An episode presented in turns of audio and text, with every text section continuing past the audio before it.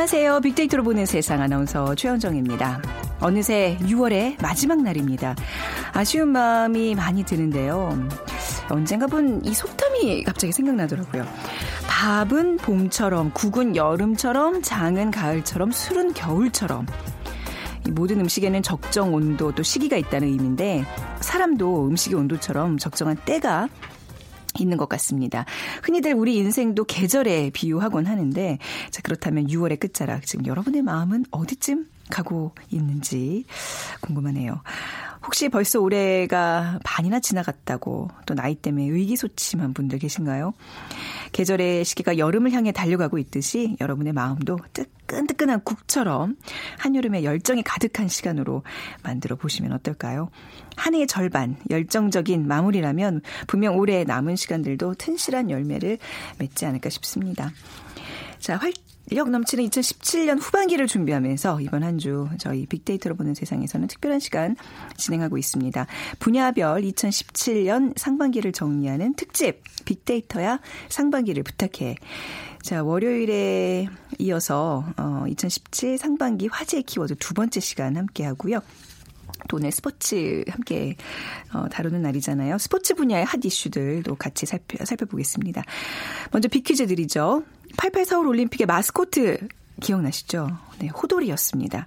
아기 호랑이를 모티브로 아주 귀여운 모습이었는데 이번 평창 올림픽의 마스코트는 수호랑입니다. 수호는 올림픽의 든든한 마스코트로서 선수와 참가자 그리고 관중을 보호한다는 의미이고요.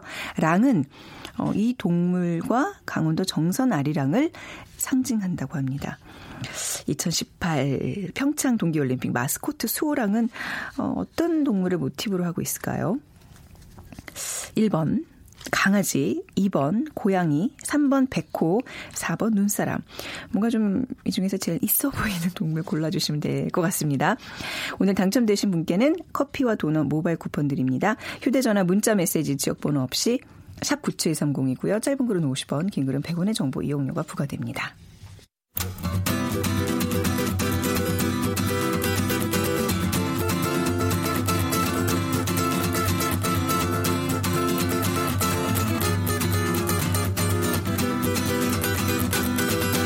빅데이터야, 상반기를 부탁해. 네, 다음 소프트 최재원 이사 나오셨습니다. 안녕하세요. 네, 안녕하세요. 네, 자, 상반기를 정리하는 시간. 오늘 이제 두 번째입니다. 어, 월요일에 해서 벌써 좀 가물가물하네요. 다섯 가지가 뭐였죠? 어, 일단 제가 뽑은 네. 월요일 다섯 가지가 선거였고요. 네. 그리고 폭염, 미세먼지, 비혼, 부동산이었는데요. 음, 네. 지금 나머지 다섯 가지를 네. 어, 뽑았는데 네. 어, 제가 금요일 너무 늦게 하다 보니까 중간에 다른 분들이 또 막 겹치는 걸 또 먼저 하셨더라고요. 아. 어, 그래서 제가 또 부랴부랴 아, 또 키워드를 또 바꿨어요. 아유, 애쓰셨네요. 애쓰셔서 아, 네. 예. 제가 먼저 선점을 했어야 되는데 아, 또 어쩔 수 없었네요. 네, 네, 지난 월요일에 이어서 이제 상반기를 정리하는 화제 키워드 나머지 다섯 개 정리하겠습니다. 여섯 번째 키워드 무엇인가요? 어, 여섯 번째 키워드는 이 자율 주 자율주행차 소식이 이슈였는데요. 네. 이 국내 최초로 지금 도심 자율주행에 성공을 했어요. 아마 6월 달이었던 것 같은데요. 서울대학교에서 이 개발한 자율 자율주행차 이름이 스누버 3인데 음. 국내 최초로 아마 여의도에서 이 도심 도로 주행에 성공했죠. 네. 그 자율주행은 한마디로 이 센서와 인공지능 기술이 어, 결합이 된 그래서 운전대 옆 모니터에서 차 위에 설치된 그 라이더 센서 4개 그리고 그 안에 설치된 카메라 2대가 이 장면을 찍으면서 실시간으로 운전을 하는 건데요. 네. 사실 뭐 이 주변에 어떤 신호등이나 이런 표지판 또 사람에 대한 정보 이런 것들을 통해서 판단해서 이 명령을 내리게 되는데 이 두뇌 역할을 하는 이런 컴퓨터는 트렁크에 어, 설치가 됐다고 음. 합니다. 아, 그래요? 크기는 의외로 우리 보통 데스크탑 컴퓨터의 한 3배 정도 음. 그렇게 크지 않죠.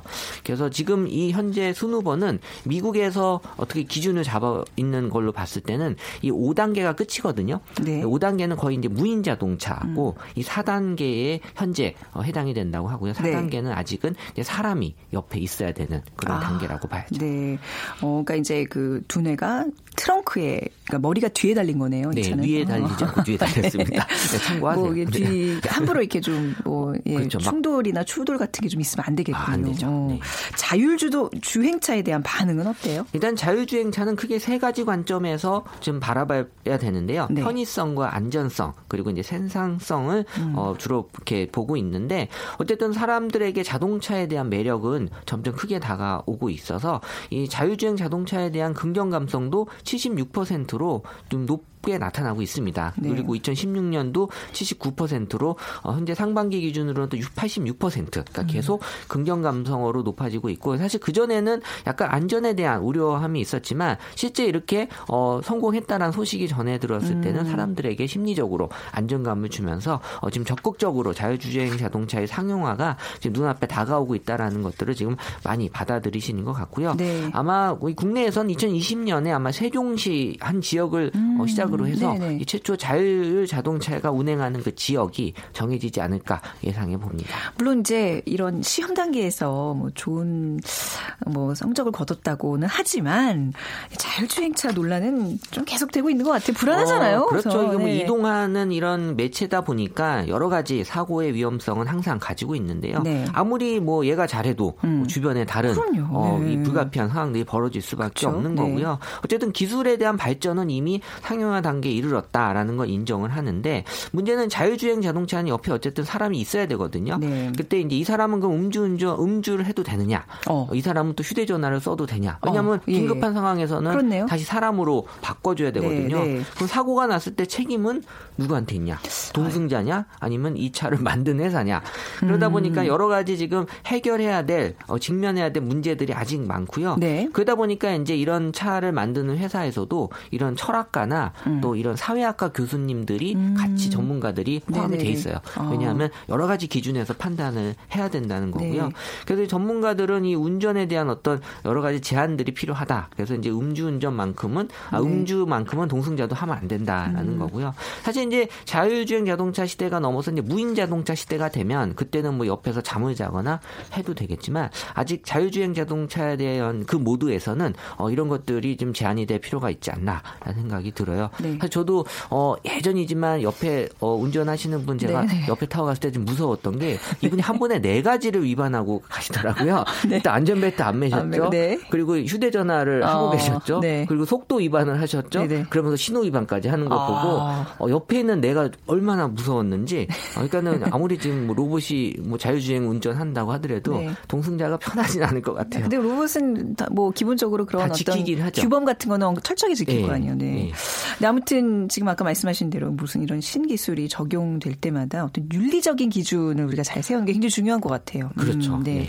자 이제 일곱 번째 키워드로 넘어가 보겠습니다. 어, 요즘 안타까운 소식이었죠. 네. 우리가 뭐 분노 조절 장애로 많이 얘기를 했는데 정말 욱하는 사회. 그러니까 음. 사회 전반적으로 지금 스트레스가 너무 커지고 있고 그 스트레스를 이제 다 쉽게 풀지 못하다 보니까 이런 그 범죄로까지 벌어지는. 그래서 SNS 상에서도 이 스트레스에 관련된 얘기가 2015년 270만 건, 2016년 380만 건, 지금 현재 상반기 기준이지만 230만 건으로 올해 한 400만 건이 넘어설 것으로 예상이 되는데요. 네. 이 스트레스는 이제 누적이 되면 이 감정 조절에서 어려움이 겪으면서 이 분노가 표출이 되는 그러면서 이게 심각하게 어떤 사회 범죄로까지 펼쳐질 수 있기 때문에 음. 이 화를 참지 못해서 누군가에게 흉기를 휘두르거나 이 무차별 폭행하는 사실 이건 단순히 개인의 문제라기보다는 어떻게 보면 사회 내부의 문제와도 지금 맞닿아 네. 있다라고 볼 수 있죠. 그렇죠. 그러니까 이게 분명히 이제 어떤 사회 구성원들이 좀 스트레스를 건강하게 해소할 수 있는 노력들이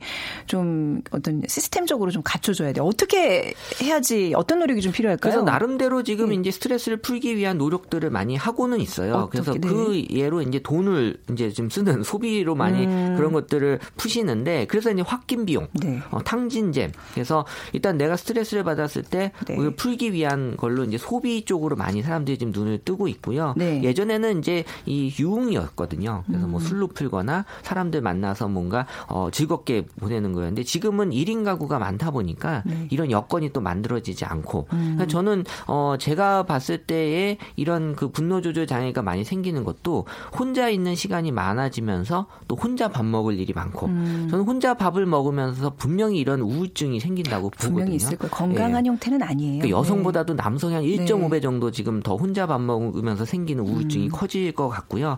그러다 보면은 앞으로도 이런 분노 조절 장애 현상이 네. 더 많이 생길 수밖에 없는 음. 옆에서 누가 견제해주고 같이 풀어주는 사람이 없다 보니까 네. 지금 이런 쪽으로 더 많이 우려가 되는 거고 사실 이런 소비가 급증하는 쪽 중에 하나가 지금 여행이거든요. 네. 그래서 그나마 이제 20대, 30대 젊은 세대 중심으로 또 해외 여행을 지금 아낌없이 지금 막 지출하는 경향이 보이고 있는데 사실 잠시나마 이 한국을 떠나서 음. 힐링을 추구하는 것도 어떻게 보면은 이걸 통해서 내가 어, 이 분노 조절이 된다면 네. 이게 더 나을 수도 있다는 생각은 좀 음, 들어요. 뭐 홧김 네. 비용이나 무슨 여행이나 이것도 다 이제 어떤 경제적 여유가 있을 때 가능한 스트레스 해소법이고요. 그렇죠.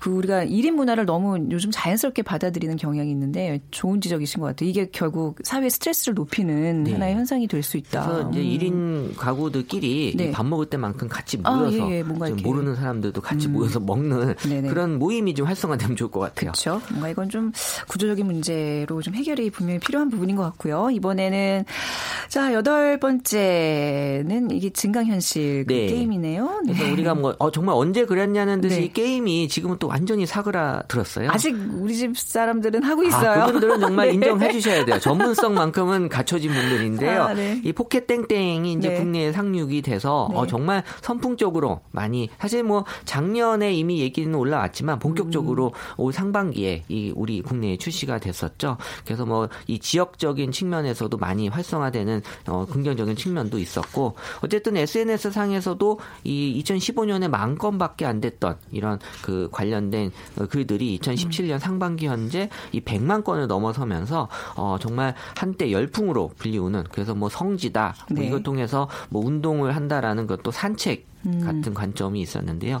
예전에도 이런 그 이 가상현실 게임은 많았어요. 네. 우리 뭐 게임에서 어, 새로운 세상에서 내가 주인공이 돼서 여러 가지를 음. 보여줬지만 어 지금 달라진 거는 여기에 그 mobility가 붙었거든요. 네네. 네. 내가 직접 움직이면서 음. 이동하면서 하기 때문에 사실 이 게임이 훨씬 더 어, 현실성하고 가까이 보이는 이런 거는 이제 증강 현실 게임이고요. 네. 실제 앞으로는 이제 가상현실 게임이라고 해서 완전히 그 새로운 세상으로 이 게임을 즐기는 것 들이 이제 펼쳐질 전망인데 음. 어, 지금 증강현실 관련된 언급량은 조금씩 줄어들고 있으면서 아마 하반기에는 이 가상현실에 대한 또 새로운 게임과 음. 여러 가지 지금 어, 새로운 VR이라고 하는 사업이 각광을 네. 받을 것 같아요. 네. 제가 최근에 본 게임 중에 하나는 내가 어떤 곤충의 한 형태가 돼서 뭐 파리다 그럼 파리의 입장에서 세계를 바라보는 그거 하고 있는 것 같아요. 그래요. 네, 그래서 네, 아, 뭐 그거 정말 네. 어, 그래서 음. 그거 보면은 내가 파리라는 생각도 어, 들기도 하고. 네네. 그러니까 사실 좀 조심할 필요는 있겠다. 아니 VR 관련 게임들이 좀 제 학부모 입장에서 좀 제발 그만 나왔으면 좋겠어. 아, 적당히 하면 좋지만 중독이 네. 되면 네. 문제가 되죠. 굉장히 네. 아이들한테는 되게 혹할 수 있는 요소들이 있거든요. 네.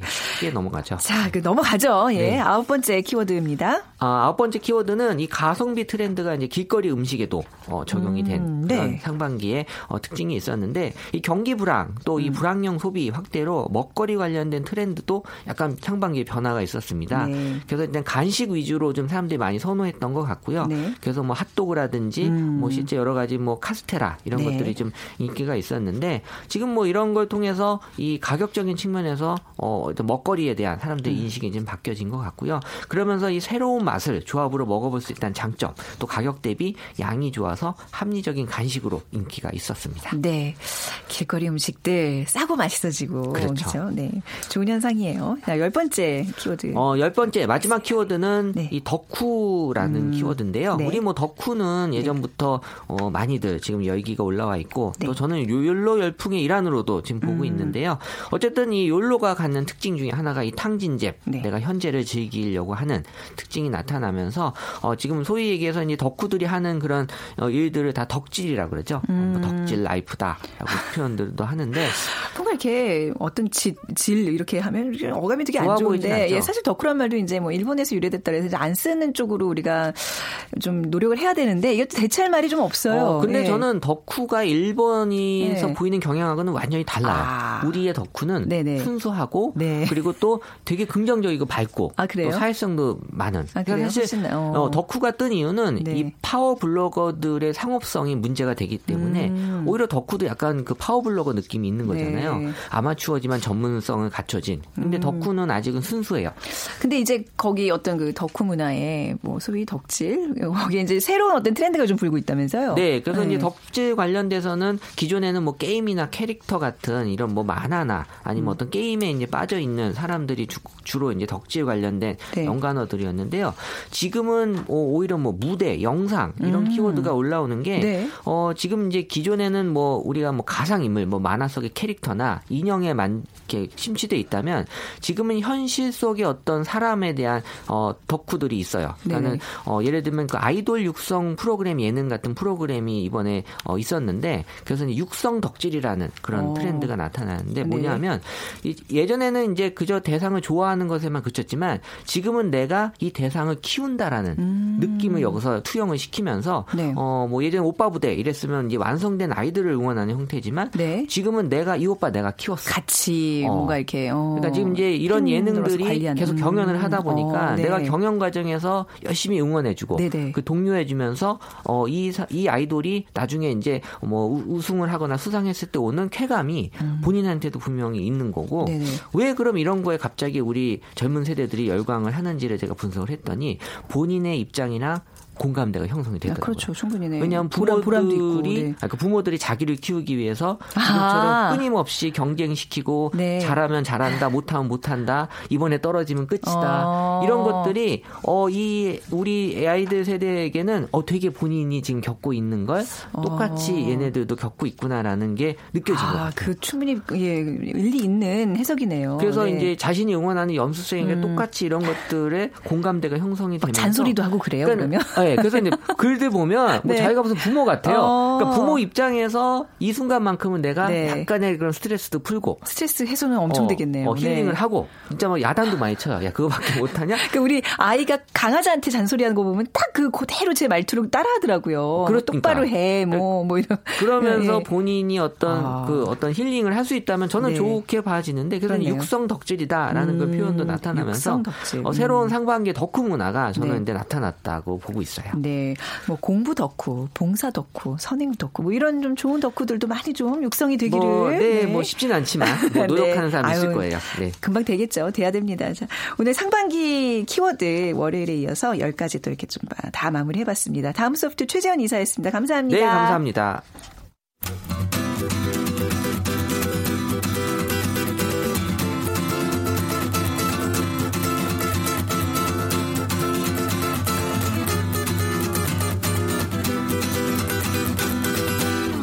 빅데이터야.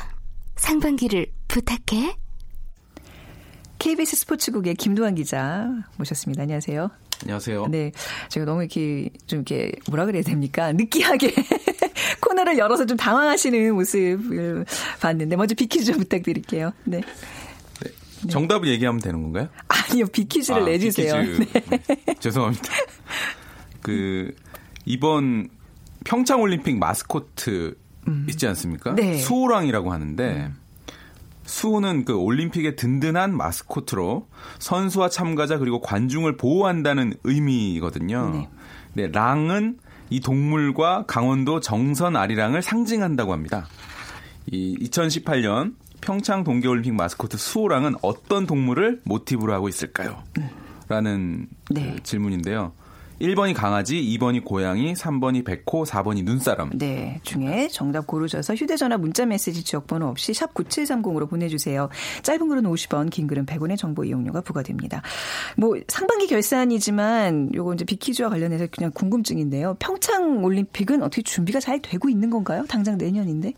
아, 지금 사실 어저께 네. 그 IOC 위원장 바흐가 왔거든요. 네, 네. 예. 왔는데 지금 태권도 세계 선수권이 열리고 있어서 뭐 음. 점검을 한다고 왔는데 네. 지금 이슈가 되는 게 남북 단일팀 문제거든요. 그렇죠. 네.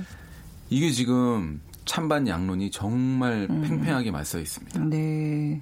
제 개인적인 생각을 조금 말씀드리면 아, 네, 좋아요. 저희는 그런 거 좋아해요. 저희는 네. 그 취재를 하는 입장에서 음. 선수들 편이잖아요. 네. 선수들은 일단은 반대요. 반대하는 어. 입장입니다. 왜냐하면 네. 그 아이사키 팀 같은 경우에 23명이 엔트리인데 음. 예를 들어서 북한 선수가 이제 네. 5명에서 10명 가까이 들어오면 음.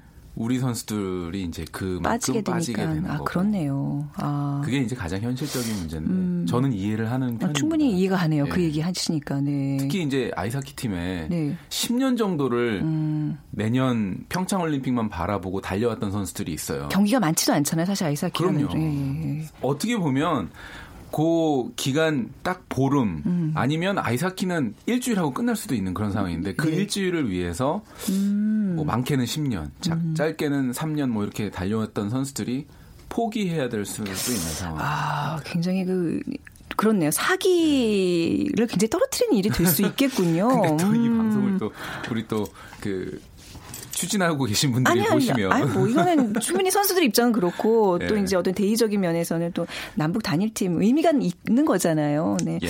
뭐 어떻게 뭐 해결이 풀릴지 뭐 좀 두고 보겠습니다. 자, 상반기 스포츠계를 결산해 볼 텐데요. 빨리 좀 진행을 해야 되겠네요. 네. 첫 번째 소식은 프로야구부터 볼게요. 네. 네 프로야구 기아의 쾌속 질주 그리고 삼성 라이온즈의 조금 뭐 부진 아니면 네. 몰락 이렇게 요약을 음. 할수 있겠는데요. 야구가 역시 그 투수 노름인 것처럼 네. 기아가 헥터, 양현종, 임기영 이런 선발 야구가 되고 있고요. 그리고 새로운 얼굴들이 지금 나오고 있고 네. 또 SK에서 김민식, 이명기 선수가 오면서 지금 뭐 단독 선두를 나가고 음. 있는데 반면에 삼성 팬들은 지금 울고 있고 네. 기아 팬들은 웃고 있고 그런 음, 상황입니다. 네. 어, 뭐 지금 네. 그 프로야구가 지금 얼, 언제까지 하는 거죠? 이렇게 되면 네. 프로야구가 상반기, 거의 네. 절반 정도 절반 온 거예요. 네. 온 거예요. 절반 네. 하게 되면 이제 올스타전 하지 않습니까? 네네. 네. 올스타전이 이제 얼마 남지 음. 않은 그런 상황인데 뭔가 작년에 비해서 조금 야구 열기가 조금 예, 예전 같지 않다는 느낌이 드는데 제 느낌인가요, 그냥? 정확히 보셨습니다. 어. 그러니까 저도 현장에서 취재해서 그 물어보니까. 네. 그 대선하고 또 관련이 있다 그러더라고요. 음. 선거 시즌이 되면 네. 고 안팎으로 해가지고 야구 열기가 떨어진다 그래요. 음. 그러니까 이게 사실 정치하고도 야구가 어느 정도 네. 관련이 좀 있는 것 같아요. 정치 때문일까요? 아니면 WBC의 부진 그, 그 열기가 좀 쭉 식으면서 계속 이어져 오는데. 네. 근데 이제 또 메이저리거들도 역시 지금 뭔가 깊은 소식을 많이 못 전해주고 있는 것 같아요. 네, 음. 유현진 선수가 지금 3승에 거쳐 있고 네. 일단 홈런을 벌써 15개나 허용하면서 음. 조금 구위가 떨어져 있고. 네. 근데 유현진 선수는 이것도 제 개인적인 생각인데요. 네. 이 골프를 또 너무 좋아해요. 아, 그래요. 네. 근데 그러면 안 돼요? 그러니까 좀 시간을 많이 뺏긴다는 의미인가요? 그러니까 야구 선수들이 골프 좋아하는 선수들이 있는데 네. 이건 또 그 제 사견이지만 네. 너무 좋아했어요. 아, 아. 그래서 겨울에 오면 네. 이 서울의 모텔에 이제 묵고 음. 이두달 동안 이제 골프 치러 계속 음, 다니는데 네. 유현진 선수 어깨가 굉장히 안 좋지 않습니까? 네네. 과도한 골프를 좀 삼갔으면 하는 아, 제 개인적인 또 응원을 그래요. 하는 입장에서 바람이 그렇죠. 이게 혼자의 몸이 아니잖아요. 사실 유현진 선수는 우리의 몸이라 생각하시고 국민들의 몸이라 생각하시고 네. 관리 좀 잘 부탁드리고요. 이번엔 좀 축구 얘기로 또 부지런히 넘어가 보겠습니다. 올 축구 참 할 얘기 많죠. 네. 네 손흥민 선수가 일단 음. 최고의 시즌을 보내서 올 시즌 리그 14골을 포함해서 21골을 넣으면서 개인 한 시즌 최다 골 기록 세웠고요. 네. 또 31년간 깨지지 않았던 차붐, 그러니까 음. 차범근 전 선수, 네. 한국인 유럽리그 한 시즌 최다 골을 이제 넘어섰고 하나 아쉬운 거는 이제 슈틸리케 감독이 경질이 됐. 됐던 음. 그런 건데요. 네. 역시 외국인 감독이 와서 지금 이제 감독이 공석입니다. 네. 그래서 뭐 언제쯤 그러면 다시 감독이 선정돼요? 네. 감독의 그 선임 권한이 네. 기술위원장이 이제 하거든요. 기술위원장도 기술위원. 사퇴도 네. 하셨죠. 네. 근데 지금 김호곤 기술위원장이 선임이 됐기 때문에 네. 아마 발빠르게 하는데 이번에는 외국인이 아니라 네. 우리 한국 분으로 이렇게 한다는 아, 소식이 아, 있습니다. 아, 슈틀리케호의 이제 운항 중단에 대해서 그 김동환 기자께서는 어떻게 생각하세요? 이게 사실 굉장히 큰 이슈였어요, 그렇죠? 예. 그러니까 저도 음. 제가 사실 야구 취재를 많이 했지만 네. 외국인 감독이 우리나라에는 굉장히 좋잖아요. 네. 학연 지연 뭐 이런 거를 네. 다 배제하기 때문에 그럼에도 불구하고 슈틀리케 감독이 실패했다는 것은 음. 역시 외국인과 우리나라 그 선수들 간에 역시 공감대 형성이 잘 안 되면서 뭔가 음. 이런 의사소통이 좀 음. 잘안 됐던 점 그런 점이 좀 아쉬움으로 남습니다. 네, 그 월드컵으로 향하는 길목 길목에서 지금 굉장히 어려움을 겪고 있는데 월드컵 진출, 본선 진출이 좀 가능할까요? 일단 남은 네. 경기를 잘 치르면 음. 분명히 가능하고요. 네. 중요한 것은 이제 한국 감독이 오지 않습니까? 네. 근데 우리나라가 이제 뭐가 있냐면 감독이 오시면은 좀 이렇게 주위에서 흔들고 이런 게 굉장히 많아요. 음. 근데 일단은 어 새로 감독이 누가 오실지 모르겠지만 지금 뭐 허정무 감독을 포함해서 여러분들이 물망에 오르지만 아, 지금 허정무 감독이 제일 좀 물망에 하마평에 많이 오르고 있는 하마평에 오르고 있고 네. 뭐 다른 또 신태용 네네. 젊은 피도 계시고 한데 누가 될지 모르겠지만 음. 그분이 오시면 네. 일단은 이번에는 좀 힘을 좀 많이 좀 실어줬으면 하는 음. 바람이 있습니다. 감독의 문제인가요? 선수의 문제인가요? 뭔가 이렇게 부진함이 굉장히 우리 국민들 입장에서 안타까워요. 그러니까 제가 봐서는 네. 스포츠는 선수가 일단 하는데 네. 감독의 리더십이 일단은 또 있어야 되는 게또 음. 스포츠니까 네네. 참 어려운 문제인 것 같습니다. 네. 프로 야구도 그렇고 이제 프로 축구도 그렇고 뭔가 이게 프로 양대 프로 이 게임들이 좀 뭔가 이렇게 활성화가 돼야지 국민들이 이제 뭔가 이런 쪽으로 스트레스도 풀고 그러는데 올해 상반기는 대체적으로 프로 팀들이 좀 부진했다 이렇게 좀 봐야 될 것 같죠? 예, 그렇습니다. 네. 네. 지금 뭐 외국인 감독 얘기를 했지만 네. 그 슈틸리키 감독은 경질이 됐지만 야구의 힐만 감독이라고 SK에 지금 네네. 새로 오신 분이 있는데 야구는 외국인 감독이 실패를 하지 않는 것 같더라고요. 희한하게. 음, 음, 저는 네. 그거를 좀 많이 느꼈습니다. 다른 어, 종목에 비해서. 왜, 왜 그렇죠? 그 리더십이라는 게 굉장히 중요한가요? 야구가 더? 그래서 어. 저는 어떤 생각이 드냐면 네. 야구는요. 네. 감독의 영향이 그렇게 그러니까. 많지 않아요. 아 많지 않다 예. 오히려. 어. 투수가 나가서 유현진 선수가 나가서 완봉하면은 네. 제 아무리 뭐 저쪽에 명장이 있거나 해도 음. 이거는 재주가 없는 거거든요. 네 근데 축구, 농구는 지금 뭐 축, 농구도 예전에 험프리라는 그 외국인 감독이 와서 음, 네. 한번 지휘봉을 잡았던 적이 있거든요. 종목의 특성에 따라서 좀 그런 게 있는 것 같습니다. 음. 일단 야구는 힐만 감독이 지금 성공 가도를 네. 걷고 있고 반면에 슈틸케 감독은 경질이 됐고 그런 좀 대, 희비가 엇갈린 상황입니다. 그렇네요. 자, 이번에는 마지막으로 사실 되게 중요한 문제이기 때문에 평창 올림픽 뭐 아까 이제 얘기를 해볼 텐데 남북 단일팀에 대한 얘기 좀 해주셨어요. 이제 김도환 기자의 어떤 사견이라고 하시면서 이제 선수들 입장 얘기를 좀 해주셨는데 이게 사실 뭐 선수들 입장뿐만 아니라 이게 굉장히 지금 어떤 정치적으로 큰 이슈인 것 같아요. 지금 또 한미 정상회담 앞두고도 그런 분위기와 맞물려서 말이죠. 어떻게 풀릴까요? 글쎄요. 일단은 음. 도종환 문화체육부 장관과 네. 또 문재인 대통령의 그 공식적인 입장은 그 역시 남북 단일 팀을 통해서 네. 스포츠를 통해서 이런 뭐 외교도 좀 하고 좋은 분위기를 이끌어 가자는 뭐 음. 정부의 입장이고요. 반면에 제가 이제 아까 언급을 해드렸지만 네. 어, 스포츠 쪽이나 또 해당 선수들은 또 여러 가지 그런 음. 현실적인 문제가 있어서 네. 지금 현재는 50대 50인데요. 음. 어제 사실 장웅 북한 북한 측 의견도 중요하지 않습니까? 네. 안 하겠다고 또 그렇게 나오더라고요. 아 그래요? 예, 어. 현실적인 어, 예전에 저희가 네. 시드니 네. 때나 음. 91년에 또 탁구 뭐 여러 가지 한 적이 있는데 네. 그때는 물어보니까 거의 뭐 준비 기간이 3년 이상 뭐 그렇게 음. 했던 것 같아요. 근데 이번에 지금 아직 이제 8개월밖에 남지 않았으니까 8개월밖에 안 남았나요? 네. 지금 평창 올림픽이요? 정말 빠, 빠릅니다. 어. 그래서 시간이 촉박하다. 장웅위원 북한 측 의견은 네. 시간이 지금 촉박하고 또 하나 이제 아까 말씀 못 드린 게 북한이 사실은요. 음. 지금 평창 올림픽 출전 자격이 없습니다. 아. 티켓 따는 선수가 없어요. 아, 네네. 그러니까 이게 사실은 남북 단일 팀을 하게 되면 북한의 특혜를 이제 약간 주는 그런. 북한이 그야말로 그냥 숟가락만 얻는 격으로 참여를 하게 되는 거네요. 이렇게 되면. 그렇습니다, 아. 사실은. 그래서 어제 제가 아이사키 선수 인터뷰를 음, 했는데 네.